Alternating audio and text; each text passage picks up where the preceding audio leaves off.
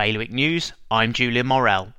Jersey's Chief Minister John Le Fondre has moved to stamp out rumours that the island will soon be going into lockdown, describing them as untrue and unfounded. There had been suggestions swirling around yesterday that Jersey would mirror England by shutting down all non essential businesses in order to curb the spread of COVID 19.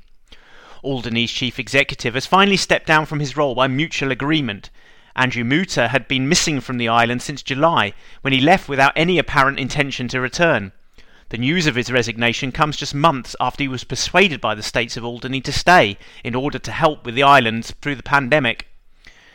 Around 3,000 EU nationals are yet to apply for settled status in Jersey, but they can now go through the settlement process completely online.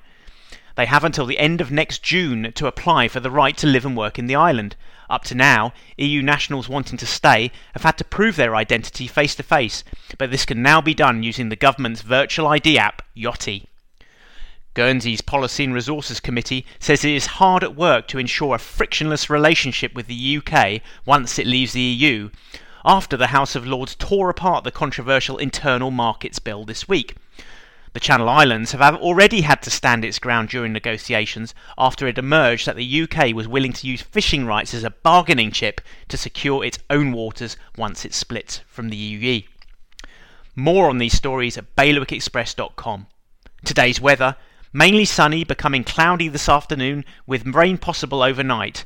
A top temperature of 14 degrees.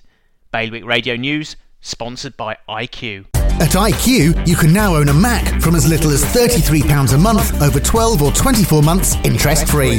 The choice is yours. So pop into IQ and they'll help find the right Mac for you with financing that's right on the money. IQ, your local Apple expert, Liberty Wharf, Jersey, and High Street, Guernsey.